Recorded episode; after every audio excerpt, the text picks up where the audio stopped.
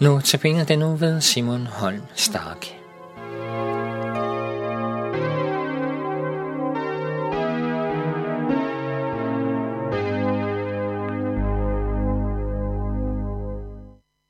Bibelen indeholder de 10 bud, som Gud har givet. Det ved langt de fleste danskere. Nogle er fuldt ud klar over, at de ikke overholder dem, og de er egentlig også ligeglade. Nogle mener, at de klarer nogle af de 10 bud, og måske sammenligner de sig med andre personer og sikrer sig, at de i hvert fald ikke er værre end dem. Der er også en gruppe, som tænker, at de egentlig klarer alle de 10 bud ganske godt. Det kan være både folk, der tror på Gud, og folk, der ikke tror på Gud, som kan tænke, tænke sådan. Jeg vil gerne stille dig en række spørgsmål ud fra nogle bibelvers. Formålet er, at du må erkende, hvordan du virkelig har det med Guds bud. Jesus sammenfatter de 10 bud sådan her i Matteus evangeliet, kapitel 22, vers 37. Du skal elske Herren din Gud af hele dit hjerte, og af hele din sjæl, og af hele dit sind. Opfylder du det her bud? Elsker du Gud, eller er du ligeglad med ham? Du tror måske ikke engang på hans eksistens. Vil du gøre alt for Gud, som en mor gør alt for sit barn? Eller ønsker du bare at passe dig selv og dine egne nydelser? Er dine tanker optaget af Gud, eller kredser de mere om dit arbejde, eller hobby, eller familie? Ønsker du at være i Guds nærhed, eller er du egentlig bare ude efter hans gaver og velsignelser? Uanset om du tror på Gud eller ej, så er han din Gud og skaber, og han kræver disse ting af dig. Fuldkommen kærlighed til ham, som har givet dig alt, hvad du ejer og har. Paulus prøver i Romerbrevet at fortælle de fromme jøder, at de ikke opfylder Guds lov, selvom de selv synes, at det går ganske fint. Jeg kan også selv ofte tænke, at det går ganske godt. Men Paulus skriver noget, som rammer mig gang på gang, når jeg bliver mindet om det. Han skriver i kapitel 2, vers 21, Du, som belærer andre, du belærer ikke dig selv.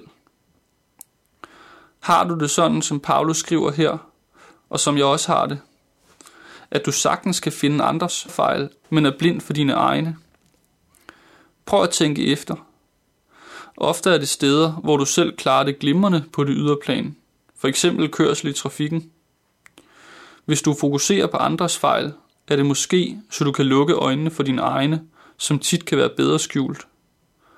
For mig er det ofte mine tanker, der opfører sig langt værre end andre menneskers handlinger. Overholder du de ti bud? Klarer du at elske Herren din Gud af hele din personlighed, og ikke at pege fingre af andre? Bibelens budskab er tydeligt. Forbandet være den, der ikke holder ordene i denne lov i hævd og følger dem, står der i 5. Mosebog kapitel 27, vers 26.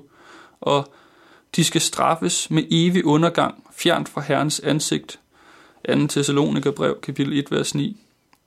Hvis Guds bud ikke bliver overholdt, straffes det med helvede. Hvad er formålet med, at jeg har fortalt dig alt dette? At du i frygt og bæven nu bør sætte alt ind på at overholde budene for at undgå helvede? Nej, for det er forgæves. Det vil alligevel aldrig lykkes dig. Målet er, at du nu står med en lukket mund over for Gud at du erkender, at det er fuldt ud retfærdigt, at Guds straf vil ramme dig, fordi du ikke har været lydig mod ham, der har skabt dig. Det er fuldstændig ligegyldigt, hvordan andre mennesker klarer sig. Det handler om dig. Synes du i dit hjerte, at du stadig klarer dig udmærket over for Gud, og at han ikke har nogen grund til at straffe dig? Du kan måske finde på gode undskyldninger for din brist. I så fald bedrager du dig selv – du kan lige så godt slukke for din radio, indtil min andagt er over, for resten er ikke tak til dig. Vil du ikke bøje dig i erkendelsen af, at Gud har al mulig ret til at straffe dig for din ligegyldighed, din ulydighed, din egoisme? Der vil Gud dømme dig til evig pinsel, og jeg kan intet sige, der kan hjælpe dig. Til dig, der rent faktisk har erkendt din skyld over for Herren, lyder et fantastisk budskab i Romerbrevet kapitel 5, vers 20. Men loven kom til, for at faldet skulle blive større, og blev synden større, er nåden blevet så meget desto større. Formålet med Guds lov er, at du kan tage imod Guds nåde, det vil sige Guds tilgivelse. Gud vil nemlig tilgive dig al din synd, også den du ikke kan tilgive dig selv for.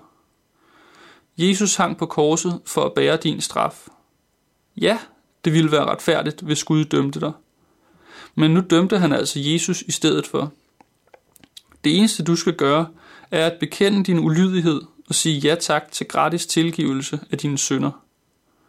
Derfor viser Gud dig, hvor stor din synd er, for at du kan bekende det og få tilgivelse.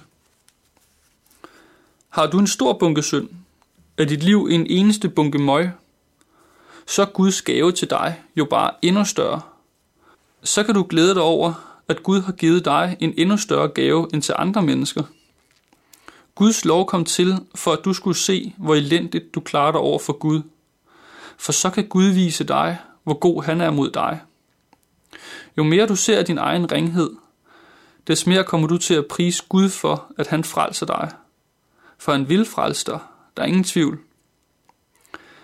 Jeg tror ikke, du skal gå og kigge dig i navlen hele tiden, for at finde så meget synd i dit liv som muligt. Ret i stedet dine øjne mod Gud. Tag Guds ord alvorligt. Læs i Bibelen og se det som et budskab til dig, og ikke bare til alle de andre. Bed Gud om at rense af dig og lade dig erkende hans store nåde mod dig. Der vil dine øjne åbnes. Du vil falde på knæ af forundring og beundring over, hvor barmhjertig Gud er mod dig. Og en evighed vil ikke være for lang til at takke ham for din frelse.